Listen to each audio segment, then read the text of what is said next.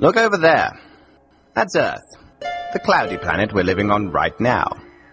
There it is, spinning in the vastness of space. And many, many miles away from the Earth is another planet. Ah, that's the one, with the rocky surface. Very different from our own, isn't it? Here's an inhabitant of that planet. That's Tiny Clanger. He seems to be looking at something in the sky.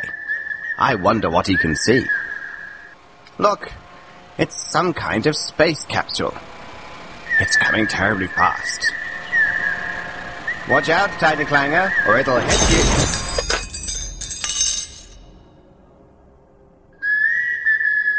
That was a close thing, Tiny Clanger. It was lucky that copper tree broke its fall, wasn't it? Now, what's in the capsule? Oh, Tiny Clanger's dancing with excitement. That's it, Tiny Clanger. Call all your family and friends. Everyone's here to open the capsule. Ah, marvelous. Major Clanger thought to bring a tool to hit it with. I'm not sure if that will work, Major Clanger. You don't want to break it. Uh, what's inside it? A recording from the other side of space? They're all getting ready to listen.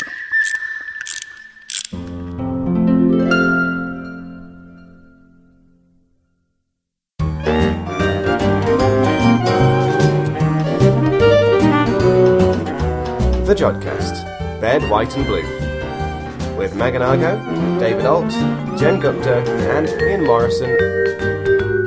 The Jodcast, July 2010 edition.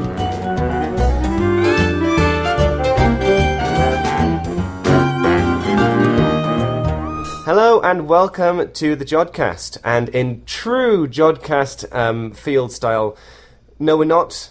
And uh, on the side of a road in Milan, we are actually in Reston, Virginia, in the United States. Yay! Hello, Jen. Hello, Dave. Hello, everybody. Hello, and we've been having a great time these last few days over here in the States. Yes, we have. It has been fantastic.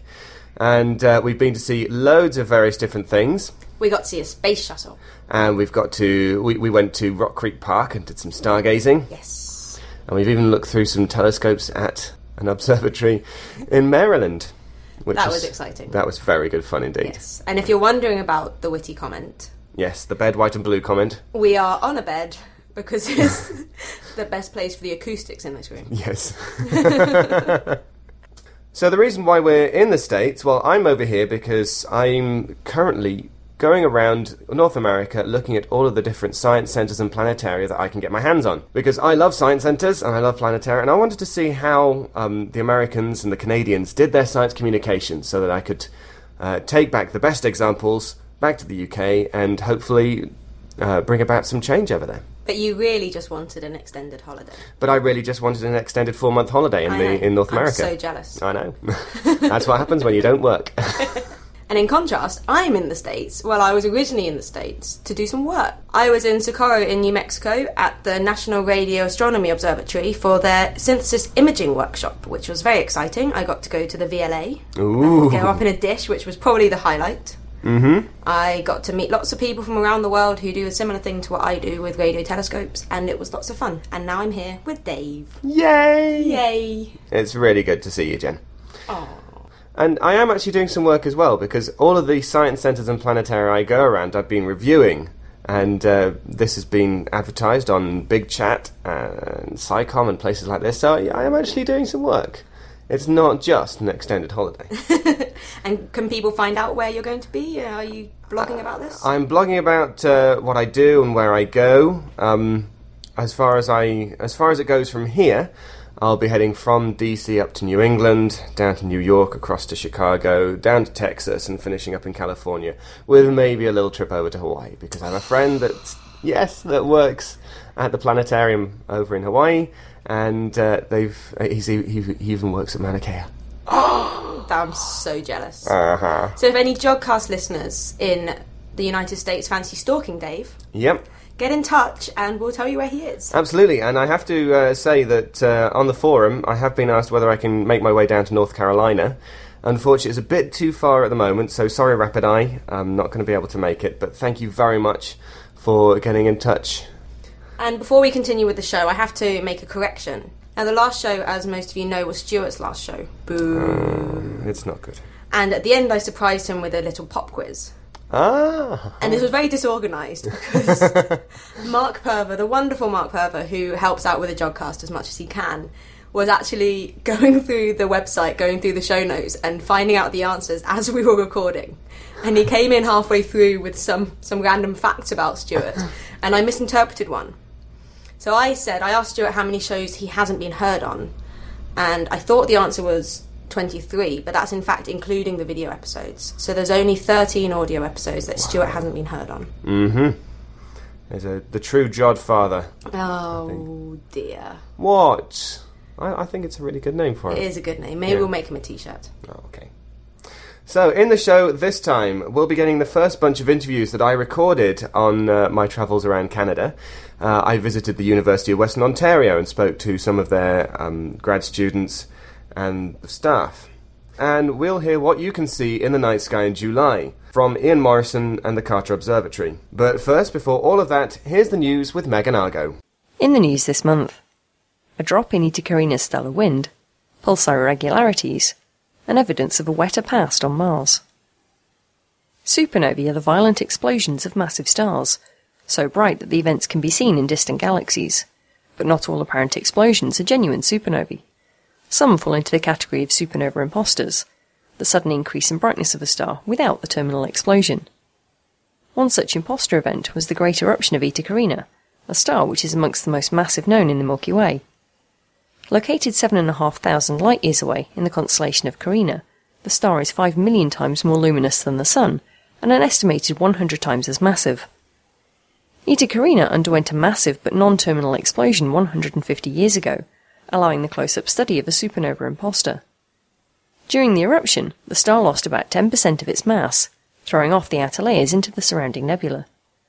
Since then, the star has been enshrouded in a thick cloud of dusty debris and has been losing material at the rate of one Jupiter mass per year in a strong stellar wind. Now, a team of researchers, led by Andrea Mehner at the University of Minnesota, have observed dramatic changes in the star's spectrum. Observations over the last decade have shown an increase in the star's magnitude, but with no major long-term changes in its spectrum, something that might be expected following an event causing a major change in brightness. New observations carried out with the Space Telescope Imaging Spectrograph on the Hubble Space Telescope by Mehner's team show a substantial change in the emission lines caused by specific elements in the star's atmosphere.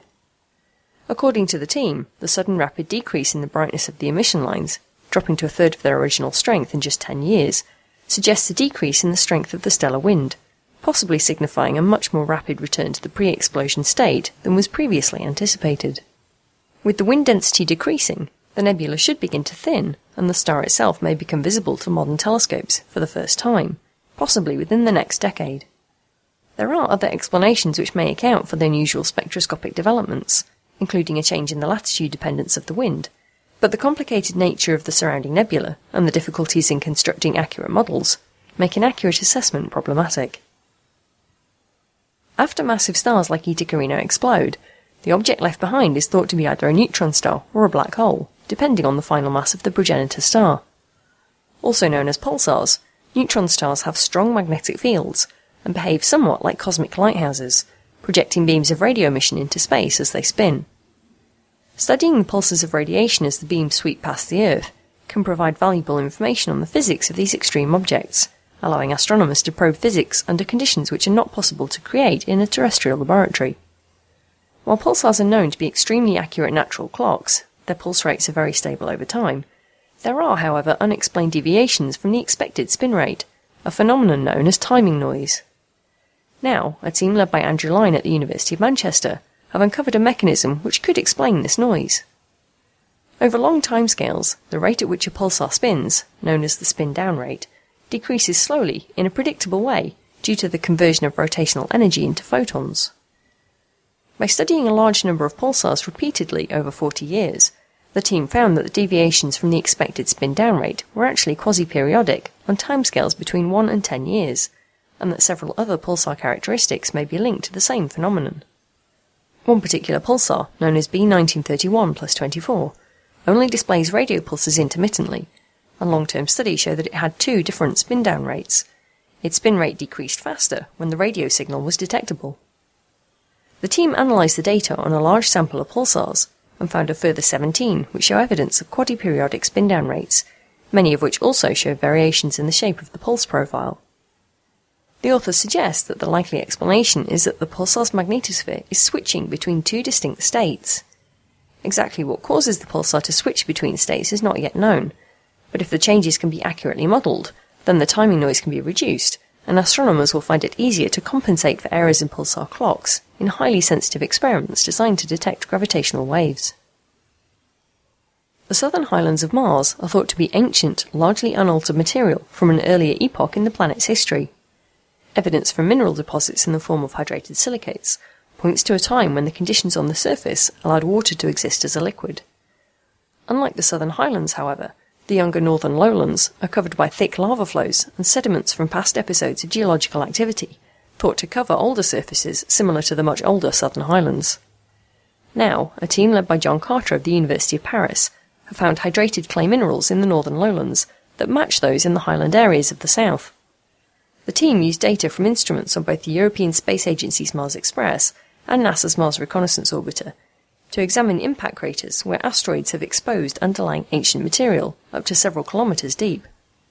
Their results, published in the journal Science, show evidence of hydrated minerals similar to those found in the southern highlands in nine of the 91 craters they examined, and the authors suggest that this is evidence that the planet had the right conditions for liquid water to exist on a global scale more than 4 billion years ago. And finally, the first global map of gravitational anomalies from the European Space Agency's GOCE satellite has been released.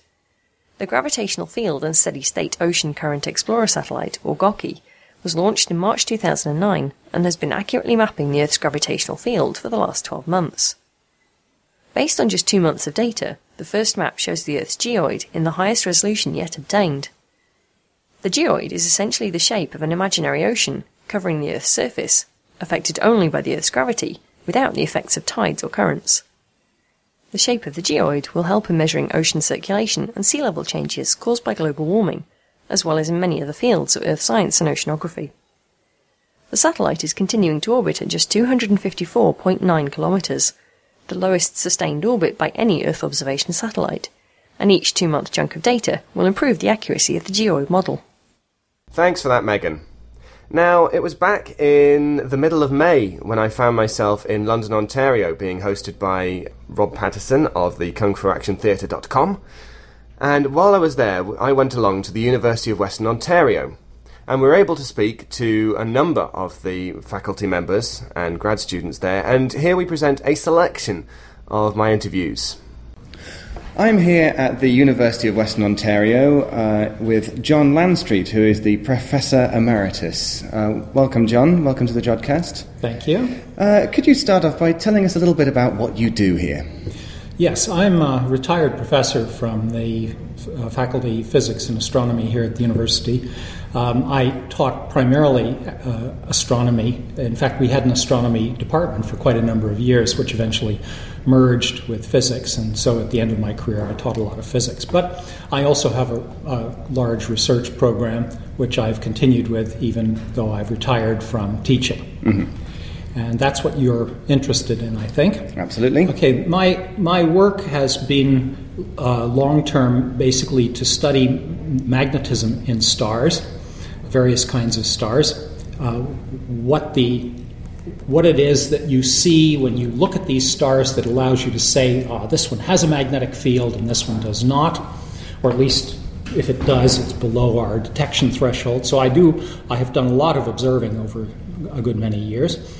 But I also like to take the observations that uh, I and people I work with get and try and model them to try and find out more about the nature of magnetic fields in stars, uh, what kind of strength they occur with, um, what structure the fields might have, uh, possibly find clues as to how the fields evolve during a phase of stellar life, such as the main sequence, or even faint clues about how they might evolve from one stage to another, from pre main sequence to main sequence stars to giants to white dwarfs or whatever.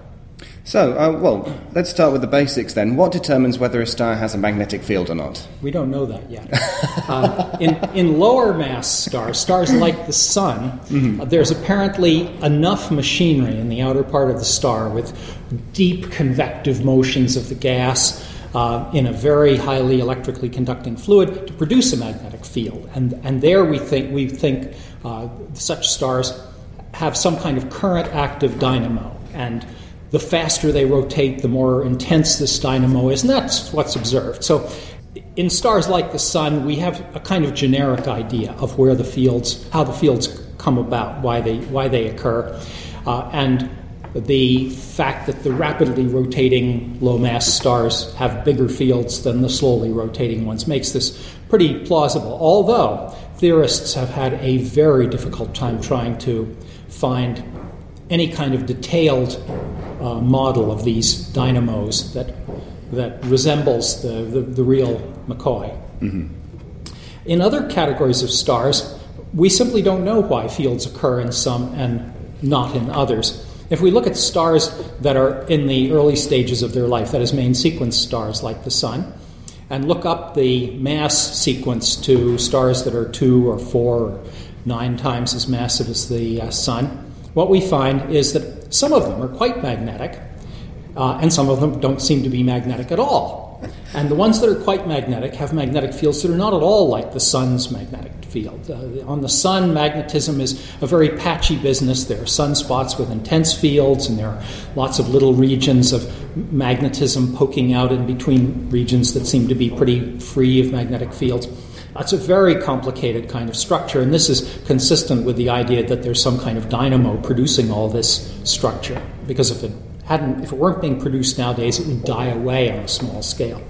Uh, in the in the more massive stars uh, on the main sequence, the the fields are really intense. They're, uh, they can be as intense as the biggest ones you can readily produce in a laboratory, in an under, undergraduate laboratory experiment. Um, tens of thousands of times as intense as the field of the Earth. Um, and these fields are really relatively simple. They basically seem to be dipolar. And some stars, maybe 5 or 10% of the upper main, of the more massive main sequence stars, have these fields, and the other 90 or 95% don't. And, and we don't know what provides the privileged position of the aristocracy.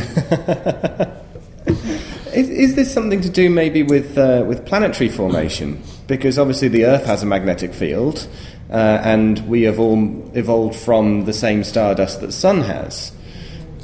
Well, honestly, we don't know much about the incidence of planets among the stars that uh, that are uh, that are the kind of, that I study, which are these more massive stars that have simple, intense fields or nothing at all. Mm-hmm. Um, they're it's just observationally difficult to measure the tiny effect that people mostly use for detecting planets. In a, in a planet search for stars like the sun, what you watch is the is the star moving back and forth ever so slightly as in reaction to the orbital motion of the planet around it. Mm-hmm. Uh, and that's possible in low mass stars because mostly they turn very slowly and they have lots and lots of spectral lines in the visible, and so you can measure their uh, velocity towards or away from you with enormous precision, now with precisions of the order of one meter per second or even some tens of centimeters per second. I mean, this is really getting down to uh, a kind of comfortable walk.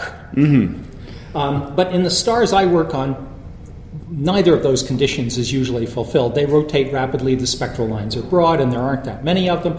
So it's very hard to measure, look for the presence of planets, and to my knowledge, there haven't been any detected uh, around stars like the ones I study. So uh, possibly there is some connection, but we have no real observational um, um, hints that way yet. Mm-hmm. People tend to suspect that the, the fields that we see, because they seem to be rather simple and they don't seem to change from one year to another, except uh, that you look at different sides as the star turns around. Mm-hmm uh, people suspect that these fields are what we call fossils, that is, they're left over from some earlier stage of evolution in the star's life from its pre-main sequence lifetime when it may have had a pretty powerful dynamo or may even have trapped magnet, magnetic field lines from the interstellar gas from which it formed. Uh, and that the, these fields are just leftovers, but why some stars should have them and others not, still a big mystery. How long do, do will these fields maybe take to, to run down or, or down past the the level of Detectability. detectability? Yes. Uh, in fact, I've just been working on that, and, and that uh, we now have an answer Ah. on the main sequence star, uh, and the, the answer seems to be at least a billion years or more. That is, we've looked at stars which are members of open clusters, which have the wonderful advantage that by looking at the cluster of stars to see which are the most massive ones in the group, you can estimate the age of the cluster. So we look at we look for magnetic stars in very young open clusters and very old open clusters, and we find them in both places. But the fields in the young open clusters are quite a lot stronger than in the old open cluster stars. Uh, it's still 90% no fields at all, but if- among the magnetic stars, it's the really young ones that have big fields, and the really old ones have substantially lower fields, but not none, just lower. Um, okay, well then after that, the fields, the stars have become become giants uh, at roughly a billion years of age, or maybe less for more massive stars, and and whatever the field was certainly gets mucked up by the deep convective motions in the outer layers of a, of a giant star. So, and, and we're just beginning to be able to detect fields in those stars to get hints as to where, you know, what happens next. Professor John Landstreet, thank you very much for talking to us. Uh, you're welcome. Thanks for asking. Okay, I'm here with uh, Melissa Battler, who's doing her PhD in planetary science and is a member of the CPSX. Could you just tell us a little bit more about what that actually is? Yeah, absolutely. So CPSX is the Center for Planetary Science and Exploration. It's a relatively new center here at the University of Western Ontario. It came into existence just over a year ago.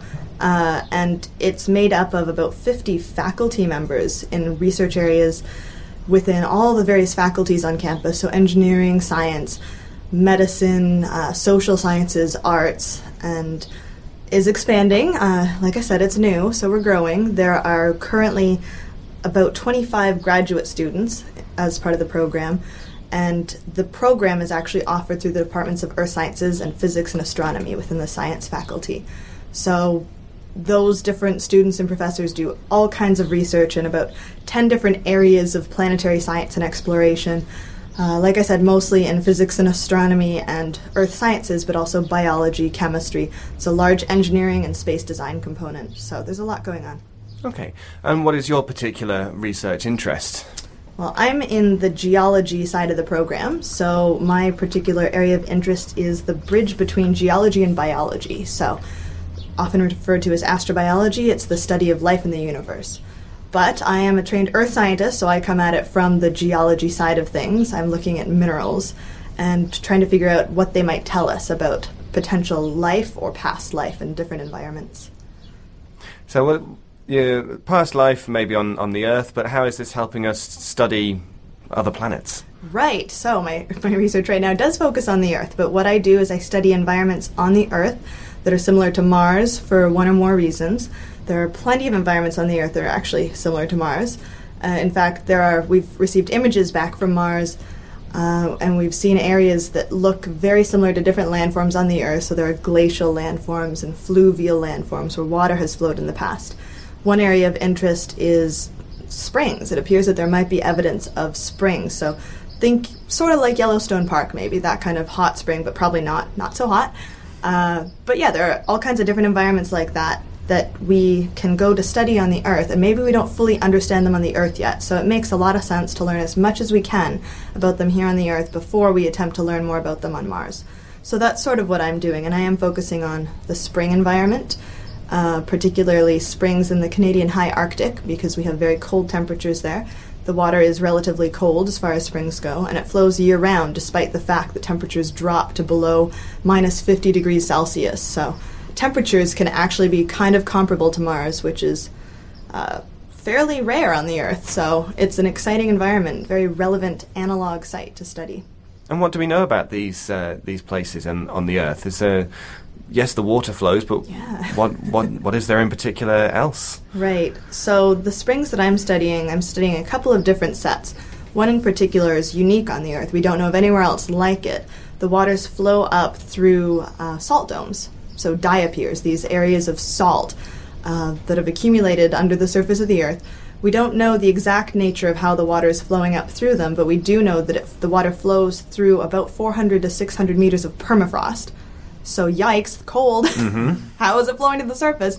But of course, it's picking up all the salt from the salt domes. Mm-hmm. So just the same way that we salt our roads in the winter to you know keep the ice from mm-hmm. forming, same idea with the springs. So the springs pick up so much salt. In fact, the salinity is about uh, there's about four times as much salt in some of these springs as there is in the ocean. Even more than that in some of them, a bit less than that in others. Mm-hmm. But yeah, really, really, really salty water. So it's staying liquid. Mm. And that's interesting, first of all, because there is evidence of potential uh, salt deposits on Mars. So the same thing could have happened there. And we know there's evidence of water having flowed on Mars. Mm. So we have water, salt. Okay, so far, so good. Similar. Permafrost as well. We do have permafrost all over the surface of Mars. Permafrost being defined as ground that stays permanently frozen for two years or more. Um, and maybe some amount of ground at the very top meter or two can thaw. That's that's okay. It's still permafrost if only that top couple of meters thaws during the summer season.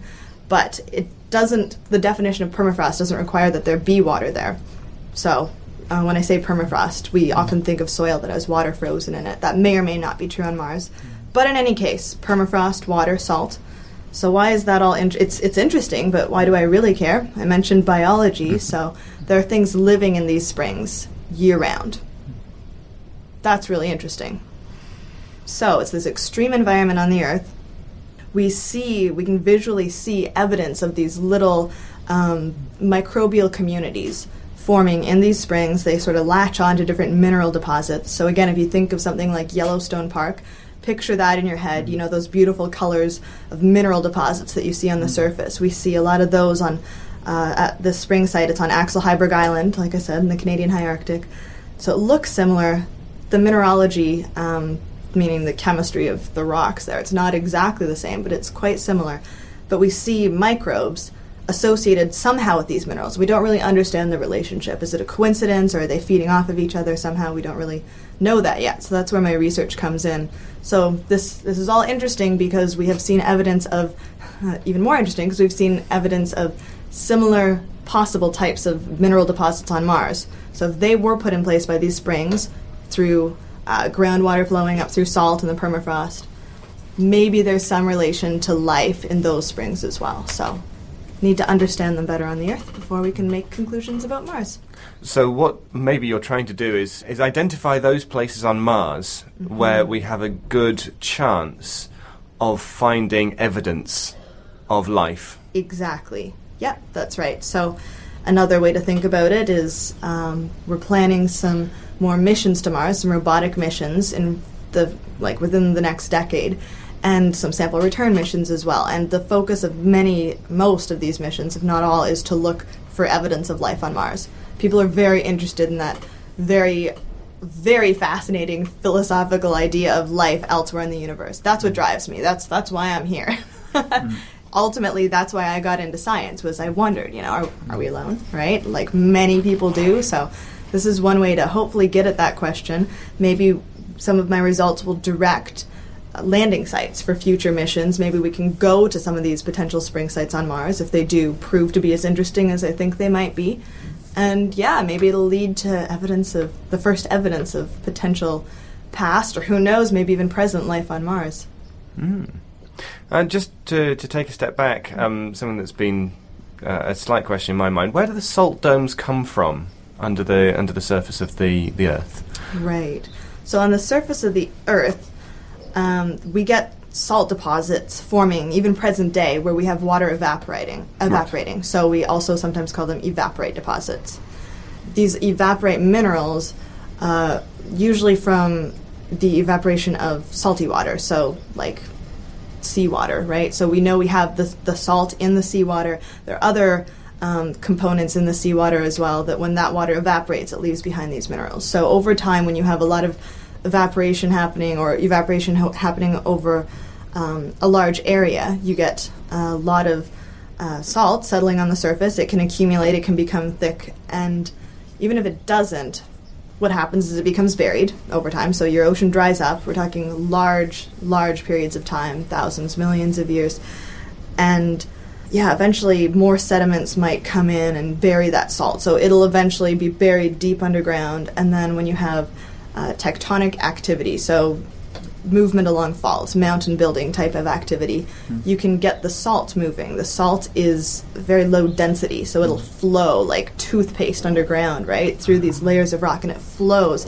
And on Axel Heiberg, what has happened is there's been this period of mountain building activity, and the salt has kind of squished its way. You can't see, I'm totally talking with my hands right now. but the salt has squished its way through these faults and sort of pushed itself up towards the surface of the earth. It wants to get back up again, right? It's very, very light. It's much lighter than the surrounding rocks.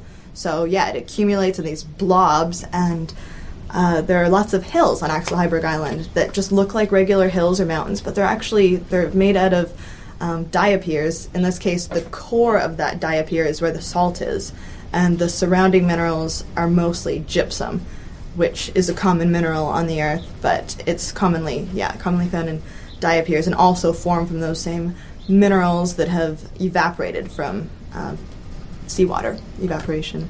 So hmm. that's sort of how they get there, and yeah, the water's flowing back up through them again and picking up those same minerals again. We think. Mm-hmm. And so the evidence of minerals that we see on Mars mm-hmm. is it is is it possible that the same thing has happened before Mars became well as we see it fairly dead? Right.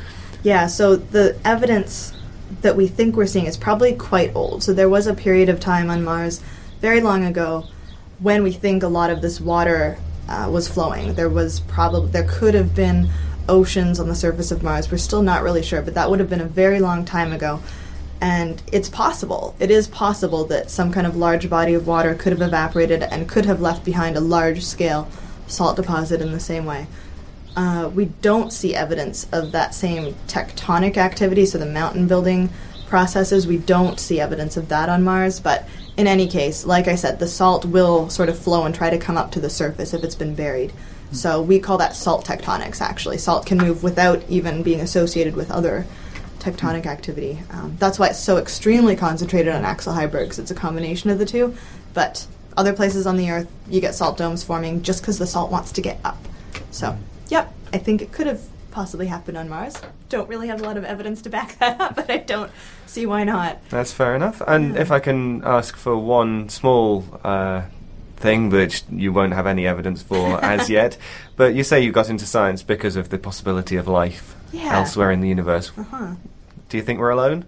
No, I don't. no, I think oh, it's just such a fascinating idea to find life elsewhere. Contact was one of those movies that really inspired me when I was a lot younger. The idea of finding intelligent life elsewhere in the universe. I'm we have absolutely no evidence of that. Who knows? I'd like to think there is, but in terms of finding microbes within our solar system on other planets that had a similar climate to Earth um, back in its back in their history, yeah, I think it's definitely possible that we could find life right here in our own solar system neighborhood. Well, so far NASA's uh, mantra has been follow the water. So that's NASA being one of the leaders in astrobiology in the world. Uh, and the other space agencies, of course, it makes sense. Everyone agrees. We're on, all on the same page here, but we're following the water because everywhere on the Earth where you find water, we now know that pretty much everywhere that we've looked, we found life.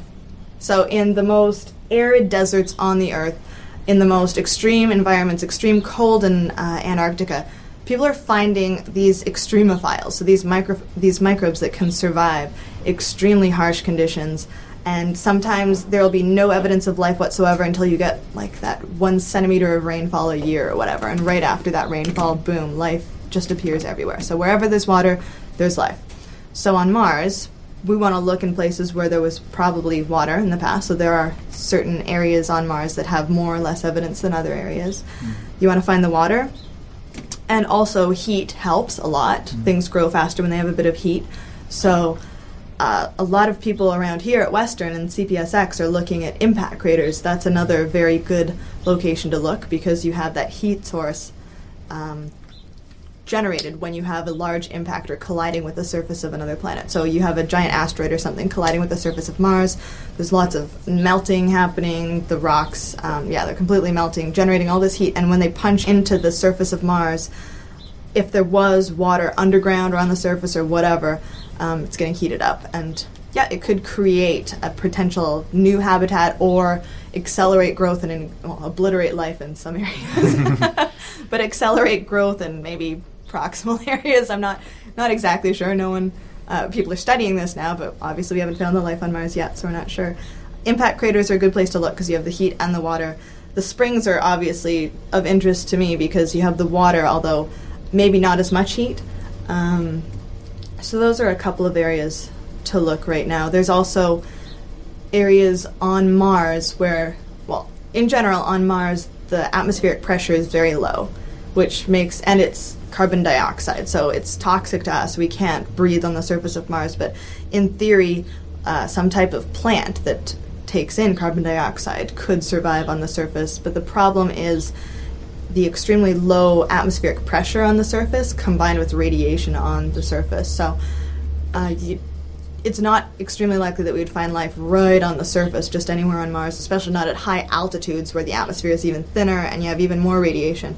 But if you go, say, underground or deep within a canyon, so Valles Marineris, if you're familiar with it, it's a very large, it's like the Grand Canyon of Mars, except for it's the size of, it's the length of North America, so it's huge. It's this gigantic canyon and it's very deep at the bottom. So maybe the bottom of the canyon, there's also a very deep impact crater that is even deeper than Valles Marineris, where it would be a good place to look for life. Some people I've heard maybe there's evidence of like that water could exist at those pressures. So, mm-hmm. So liquid water is mm. the key for finding life. We don't find life in the ice on Earth, just in like water droplets within the ice. So, so that and then uh, yeah, potential caves or lava tubes is the other place that I'm particularly interested in. So, mm. we have giant volcanoes on Mars. Olympus Mons is the largest volcano in the solar system huge and so it's it's a very tall mountain, right? So on the surface at the top, like I said, maybe not such a good place to look, but there are lava tubes associated with this volcano,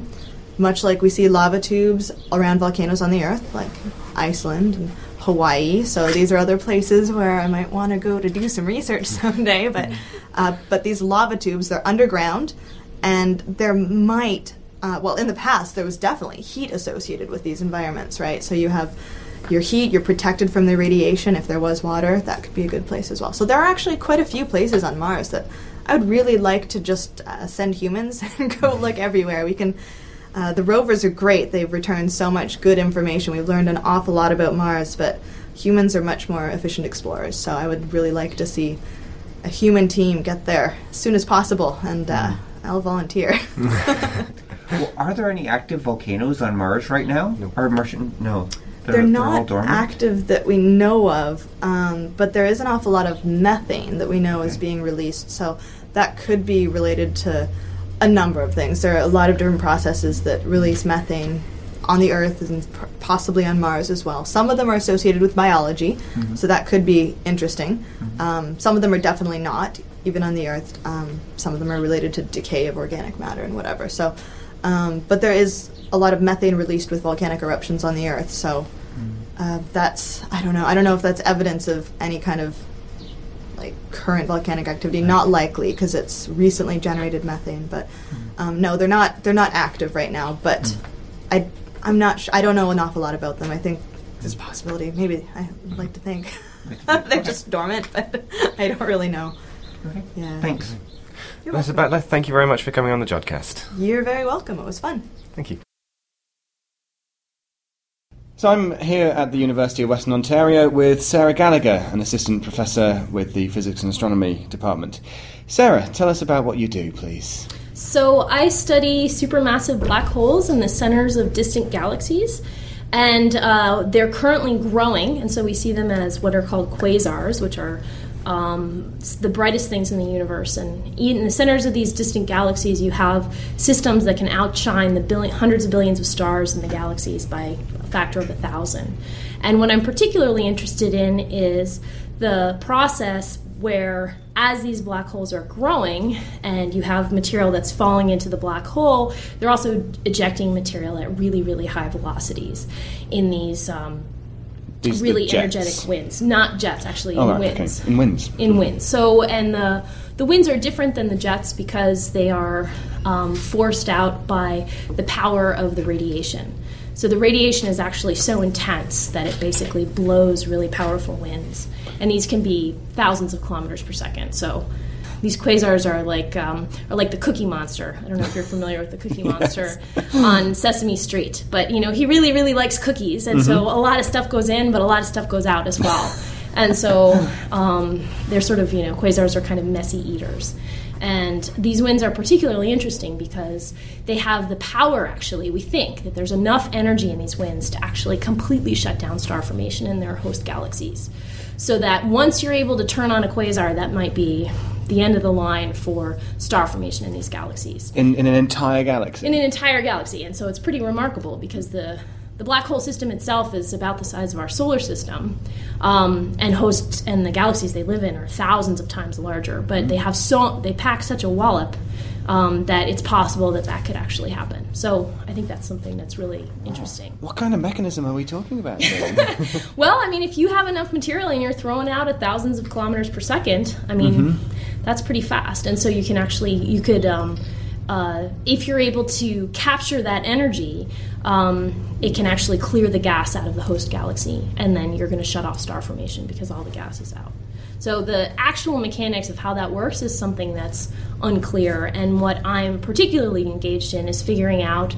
Um, if there's enough energy in these winds because it's the the observations right now are a bit uncertain and we don't really know if they've got enough power to do this and so that's something I'm really interested in constraining well, of course, we uh, we we live in a galaxy. we do And we have a supermassive black hole at the center yes of but ours. it's a very pathetic supermassive black hole Oh. as far as supermassive black holes go Right. um, first of all it's not actually that big Mm. I mean it's supermassive but um, it's about a thousand times smaller than some of the supermassive black holes that we're talking about in these quasars.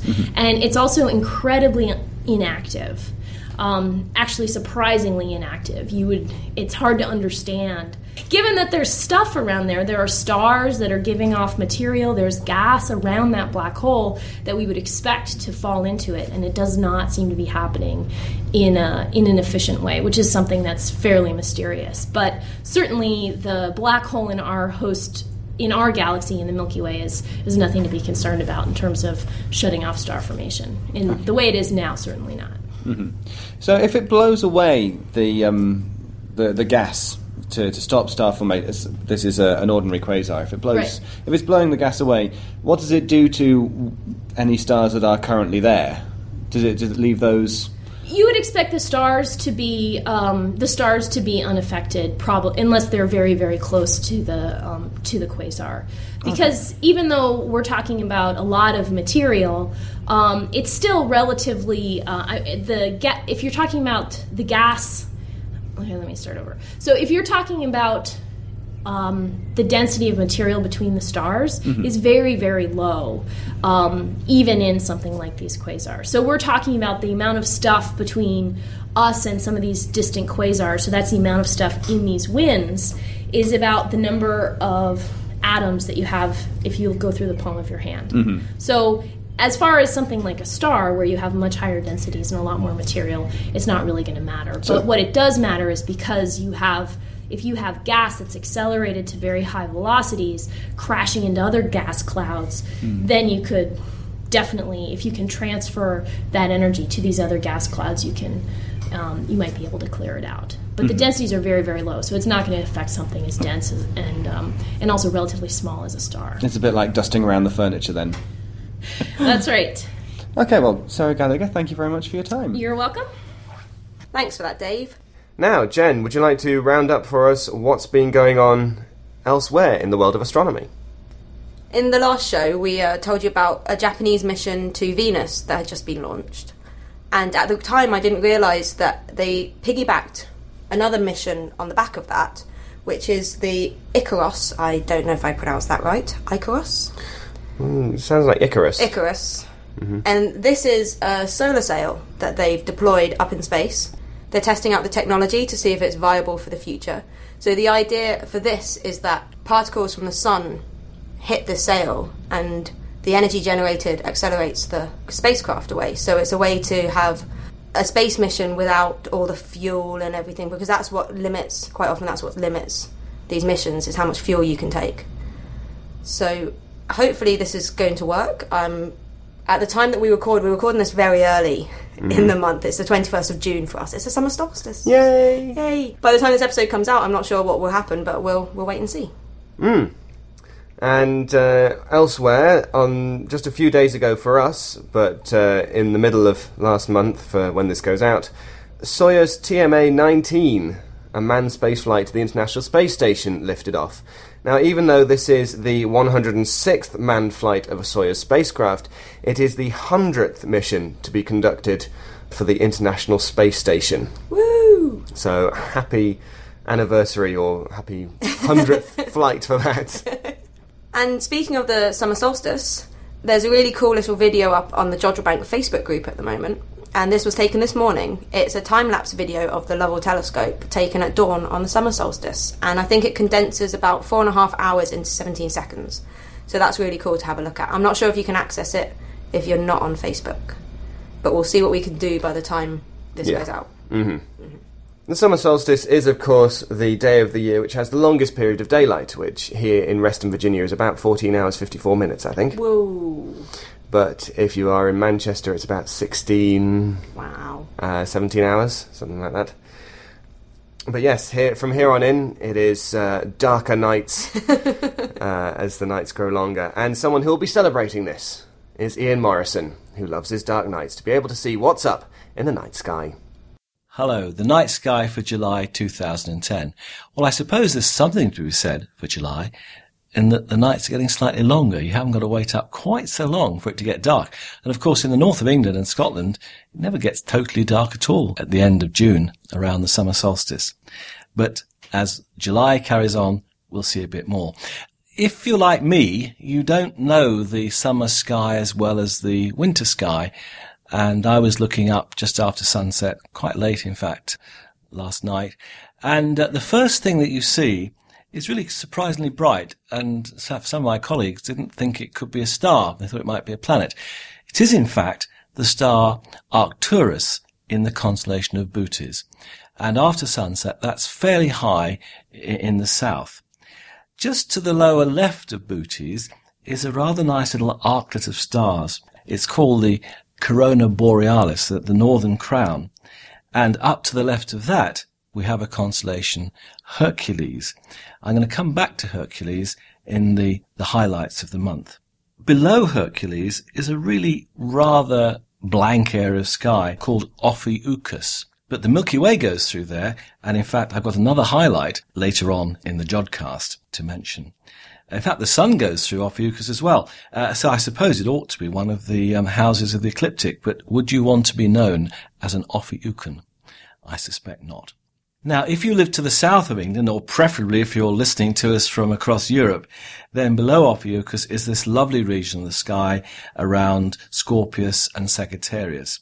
If I look low down in the south in midsummer and it's really clear, I can fairly often see the lovely red star Antares in Scorpius.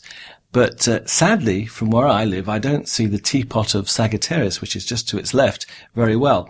But if you do see that, and you imagine it as a teapot and water coming out of the spout, have a look with binoculars or a small telescope. Follow the line of water out of the spout, or perhaps I should say tea, and you'll come to a rather lovely uh, open cluster. There's a pair of them. They're called M6 and M7 in that region. They're very nice.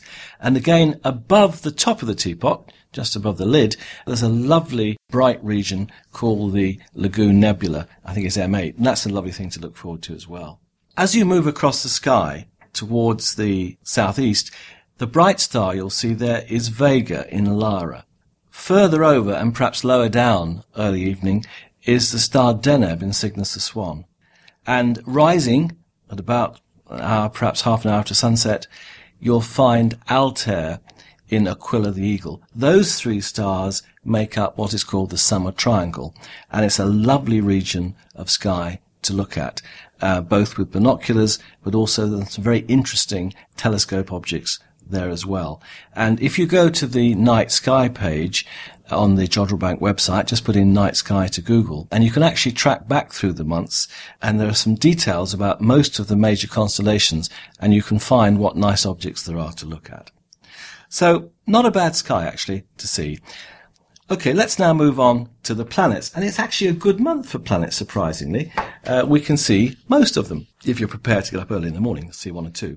And Jupiter is one of the planets you need to get up early for, although as we come to the end of July, it's actually rising soon after midnight, so it depends how late you like staying up. But in fact, before dawn, it's now relatively high in the southeast and at minus 2.7 magnitudes, you can hardly miss it. Now, in fact, I want to encourage you to actually go out and have a look at it because it's lost one of its major features. The south equatorial belt, one of two dark bands that you see on either side of the equator, has gone. Quite where, we don't know. Probably will come back before too long. But at the same time, the great red spot has become more prominent. And that's partly because it sits in the same region, but it does seem to be more darkly coloured now, and it stands out a lot better than it has done for some years. So it is worth actually getting up to have a look at Jupiter, maybe something like, you know, three or four o'clock if you happen to wake up in the night and it's clear, go out and have a look at Jupiter. It could well be worth it. Saturn, on the other hand, is now an evening object and visible just before sunset and I'm going to come back to that in, in a couple of our highlights. But it's in the southwest um, after sunset. It lies on the western side, that's the lower left side of Virgo, which of course is itself down to the left of constellation Leo the Lion. It's best seen at the moment about an hour after sunset, magnitude of plus 1.1, so it's fairly bright. Um, the angular size is about 17 arc seconds. That means a small telescope can see some details. The rings extend to about 38 arc seconds. In fact, the ring system is still not quite edge on. It actually reached a minimum of 1.7 degrees to the line of sight, sort of late May, early June. It's now opening out, and in fact, it reaches about 3 degrees angle to the line of sight by about the middle of the month. So it is beginning to open out, but still really pretty narrow. If you've got a small telescope, you'll easily pick up Titan. If you've got a four or five inch telescope, you might see another three, an eight inch telescope, perhaps another one or two. So it is a lovely object to see, and you've just got a little bit of chance towards the early part and middle of this month. Mercury. That's also an evening object in mid-July. It will appear about six degrees above the horizon in the west-northwest about 30 minutes after sunset in the middle of the month magnitude minus 0.5, so binoculars should pick it up quite easily, but you do need to have a low western horizon. As you go through July, from the middle, it dims to magnitude plus 0.1, so it's about half as bright. Its size is only about um, 5 to 7 arc seconds. It does change during the month, so you don't really see anything on the surface. Uh, on the 27th of July, it actually passes 0.3 degrees. That's pretty close south of Regulus in Leo. Again, we'll come back to some of these evening planets in a few minutes. Mars is still visible. Its magnitude is plus 1.4, gradually falling during the month. Again, it's in the southwest after sunset between Regulus in Leo and Spica in Virgo. It's down to the lower left of a star called Denebola, which is the tail of Leo the Lion. Um, the angular size is now about 5 arc seconds, so you ain't going to see any details on the surface, but of course you might have access to the Hubble Space Telescope, in which case you probably could. And finally, Venus. Well, that's very, very prominent in the evening sky after sunset. I mean, you just can't miss it. It's at magnitude minus 4.1. It stays at that magnitude pretty well constantly, plus or minus a little bit. And that's because as it gets nearer to us, which is what's happening now, it's coming towards the Earth, the angular size is larger, and that compensates for the fact that the area that's illuminated by the sun is now reducing. The two things cancel out, so we have an almost constant brightness. I'll come back to that again in one of the highlights. So there we have the planets. So not a bad month for planets. And we're going to have a look at some nice groupings of those amongst the highlights I'm just going to talk about. So what about the possible highlights you might see given clear nights during July? Well, there's a nice skyscape in the early morning of July the 8th, so you've got to get up before dawn, I'm afraid. Uh, the moon, in fact, is quite close to the Pleiades cluster, and the moon is a very thin crescent at that time, so you might even see some earth shine. That is the part of the moon that's not brightly illuminated, you may see illuminated by reflected light from the clouds on the earth. Now, because the fact the moon is there, its light will basically mean you won't see the scattered light, all of the stars in the Pleiades cluster, which is just to the left of it, just a few degrees away, but you should see with binoculars a fair number of the brightest ones. That could be quite nice to actually see. I'm trying to introduce a little section where the highlight's going to be illustrated by an, image taken by schools using the two meter Faulkes telescopes, one of the two Australia or Hawaii. And this month I've chosen the globular cluster M13, which is in Hercules. The heart of Hercules has what's called the keystone, four stars making a sort of rather open rectangle in a way, wider at the top than at the bottom, hence the name keystone. If you follow with binoculars or a telescope up the right hand side of the keystone, you'll come to a little fuzzy ball, and that is M13. It is the brightest and the best globular cluster that we can actually see in the northern hemisphere. Again, if you go on the night sky site or put in astronomical A list into Google, um, there's a list of the best objects, the 50 best objects in the night sky that I wrote about a few years ago, and it will give you a lot of details. Globular clusters are relatively small spherical concentrations of stars, perhaps a million or so in each one.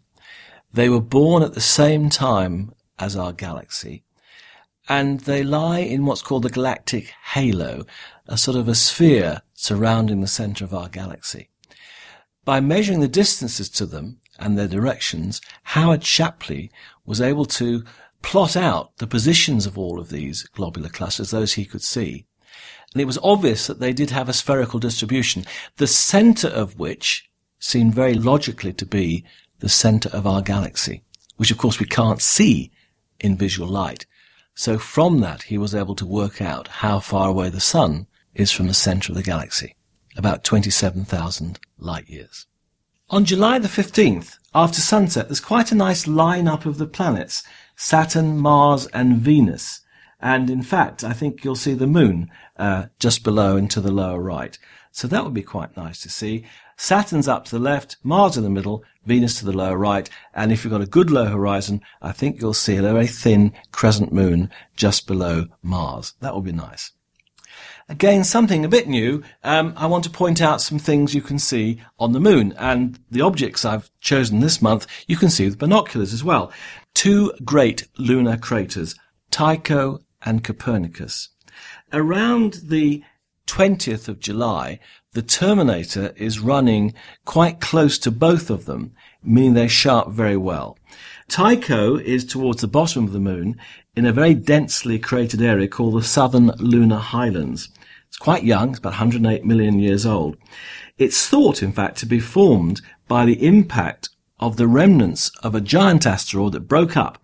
One of them is still there, it's called Baptistina, but another one, it is thought, was the cause of the Chicxulub crater 65 million years ago that may well have been linked to the demise of the dinosaurs. Anyway, Tycho's got a diameter of 85 kilometers, which is why you can see it with binoculars, nearly 5 kilometers deep. At full moon, you see some distinct rays emanating from Tycho that stretch around the surface, and this is debris that was blasted out when Tycho was formed by the impact of a quite a large asteroid. Now, in contrast, Copernicus is 800 million years old. It lies in the eastern part of Oceanus Procellarum, higher up, just beyond the end of the Apennine Mountains. You'll see them curving around, very obviously around the 20th of July. Go out a bit into the Oceanus and you'll see Copernicus. It's a bit bigger, 93 kilometers wide, and it's about 4 kilometers deep. It's a classic terraced crater. If you look at photographs of it or look at it with an optical telescope, you can actually see that there aren't steep sides, they come down in a form of terraces. You can, in July, spot a dwarf planet. Ceres is the largest of the asteroids or minor planets in the asteroid belt. Because it's large enough to become spherical, it's actually now classed as a dwarf planet. It's actually in the lower part of Ophiuchus, so it's sort of in the region of the Milky Way, which would in general make it very hard to spot. But in fact, this month it's passing in front of a dark cloud of dust and gas, which hides most of the stars that lie beyond in that direction. That's called Barnard 78. If you look below the star Theta Ophiuchi, then you've got a chance to find the seventh magnitude dwarf planet Ceres. Now you need a chart for that, and I've put one on the night sky page you can have a look at. Finally, at the very end of the month, July the 31st, Mars and Saturn are quite close together and they're up to the left of Venus. So you've got quite a nice little grouping. Tight grouping, Mars and Saturn. Lower down to the right, you'll see Venus. So again, with a good low horizon, quite a nice skyscape to see. We don't often mention the outer planets, Neptune and Uranus, but Uranus, in fact, is about 5.8 magnitudes, so it's not all that faint. Theoretically, you could see it with your unaided eye under very dark skies, but with binoculars, it's not that difficult if you know where to look. And this month, it's dead easy. All you have to do is to find Jupiter. Put Jupiter towards the left of the field of view of your binoculars and over to the right you'll see two objects about sixth magnitude. The nearer one to Jupiter is just a star, but the right hand one is Uranus. Now, throughout the month, the separation of Uranus and the star won't really change much because Uranus doesn't move through the heavens very quickly, but you will see Jupiter moving away towards the left. So, a nice chance to have a look at Uranus. If you've got a small telescope, you can see it's got this rather lovely turquoise little disk. Very pretty object to see. Well, good hunting. At least the nights are getting longer.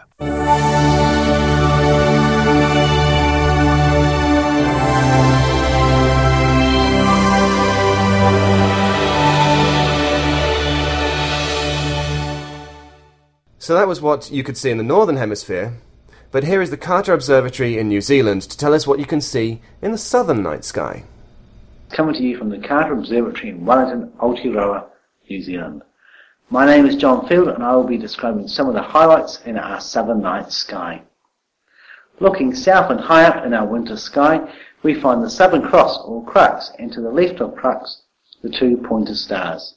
Crux is probably the most famous of the seven constellations and is also the smallest of the 88 official constellations in the night sky. The cross consists of three bright stars and two fainter stars, and was originally part of the Centaur, but by 400 AD these stars were no longer visible from Greece and were rediscovered and made into the shape of the cross in 1501. The Southern Cross is visible from the lower latitudes of the Northern Hemisphere. To those living in the Southern Hemisphere, though, they could still see the Southern Cross, but they made different shapes out of these stars. To Māori in Aotearoa it is known as Te Punga, the anchor. To the Australian Aboriginals, the pointers were seen as two sulphur-crested cockatoos flying toward the tree of life, represented by the cross. The fifth star in the cross is seen as a possum hiding in the tree. The New Zealand flag has only four stars. This is because possums aren't welcome here in Aotearoa. The brightest star of the Southern Cross is a lovely double star, easily seen in a small telescope and Beta Crucis has a deep crimson carbon star nearby that makes a lovely pairing. Near to Beta Crucis is the Jewel Box cluster, visible as a haze to the unaided eye, and first telescopically observed by John Herschel. This makes a fine sight in binoculars or a small telescope. The Southern Cross can be used to find south by projecting an imaginary line along the length of the cross and across the sky to the bright star Achernar. The halfway point along this line is close to the south celestial pole. The south celestial pole is the point around which the stars rotate in the southern hemisphere and is overhead at Earth's south pole. Dropping this halfway point down to the horizon will give you due south. About halfway from the south celestial pole to Achernar can be seen two hazy patches in the night sky. Known as the Magellanic Clouds, both of these objects can be seen on a moonless night with a reasonably dark sky. Also, like the Southern Cross, they can be seen from the lower latitudes of the northern hemisphere, but they are best seen here in the south. Sighted during the 1519 to 1522 circumnavigation by the Portuguese explorers, the large cloud is the closest at 160,000 light years away and is about 14,000 light years in length. The smaller cloud is about 200,000 light years away and about 7,000 light years in length. Both of these galaxies are interacting not only with each other but also with our Milky Way galaxy. The large cloud shows a barred structure and has a large number of star clusters and emission nebulae. The most famous nebula in the LMC is the Tarantula, which can be seen as a bright knot to one side. Through a smaller telescope, the tarantula shape can be easily recognized. The nebula has an estimated mass of 450,000 times that of our star, the Sun, and may eventually form into a globular cluster. This nebula is the most active region of star birth known in our local cluster of galaxies, and if this nebula was at the same distance as the Orion Nebula, it would cast shadows here on the Earth. At the center of the nebula is a compact cluster of stars known as R136. This cluster has a large number of giant and supergiant stars. It was near the Tarantula in 1987 the brightest supernova since the invention of the telescope occurred. Independently discovered by astronomers in Chile and here in New Zealand by Albert Jones on the 24th of February 1987. Being in a nearby galaxy, it was possible to discover by studying previous images of the area which star went supernova. Surprisingly, the star detected was not a previous candidate for a supernova, and it appears that this star may in fact be a binary system that merged 20,000 years ago. Looking towards the northern horizon and stretching towards the zenith from east to west, we find the planets Venus, Mars, and Saturn. Venus will be close to the star Regulus on the 10th of July. Mars and Saturn move slowly close together, and Mars will move from the constellation of Leo to Virgo, and by the end of July they'll be very close together in the nighttime sky. Jupiter is best seen in the morning sky, but rises by about 10 pm by the end of the month. Along our southern horizon before sunrise we find the Milky Way stretching from east to west, with a spectacular centre of the galaxy just above our southern horizon. From the latitude of the Blue Mountains in Australia, the Milky Way forms a perfect ring around the horizon, and this spectacularly shows off the disk structure of our own Milky Way galaxy. Thank you very much for listening to our podcast from Wellington. We hope you have the opportunity to go out and see some stars, not only in the southern hemisphere, but in the north as well.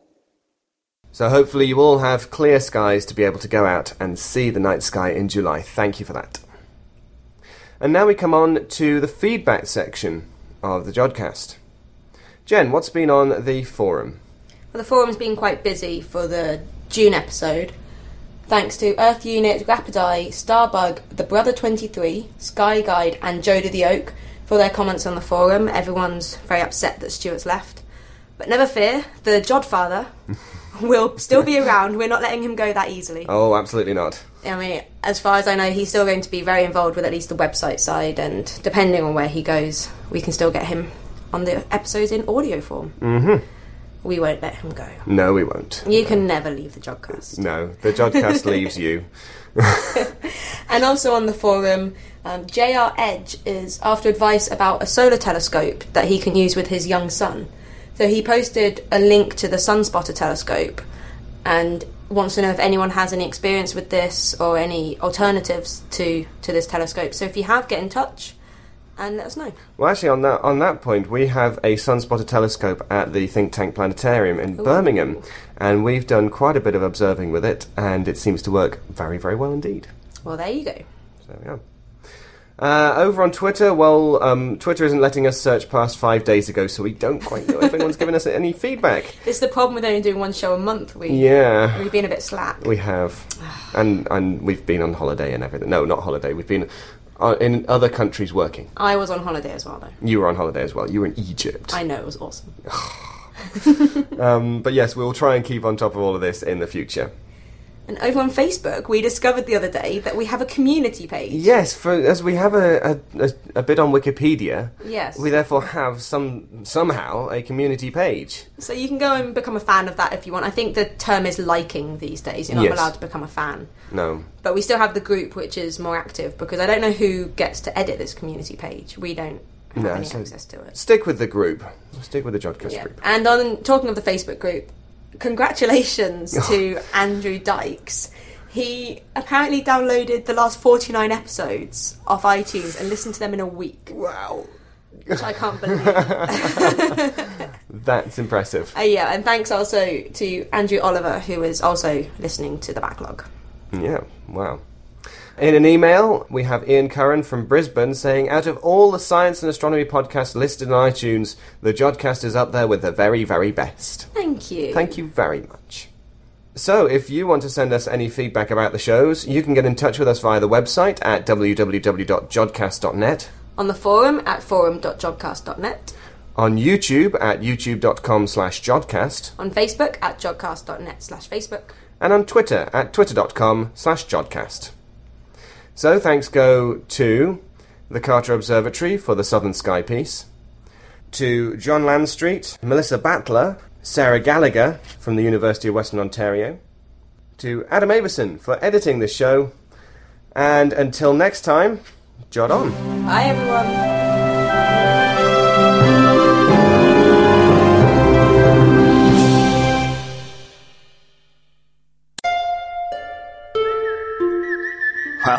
That was interesting, wasn't it? I wonder what the clangers will do with the Jodcast message. Will they make their own recording to send back? How exciting! Well, it seems that Major Clanger has made a decision. He's raising his hammer to get some silence. And. No, uh, wait, don't do that, Major Clanger. Oh, oh no, not. And there we have it. Um, two lonely little planets spinning in space. And one day, maybe one day, we will be able to understand one another uh, a little better.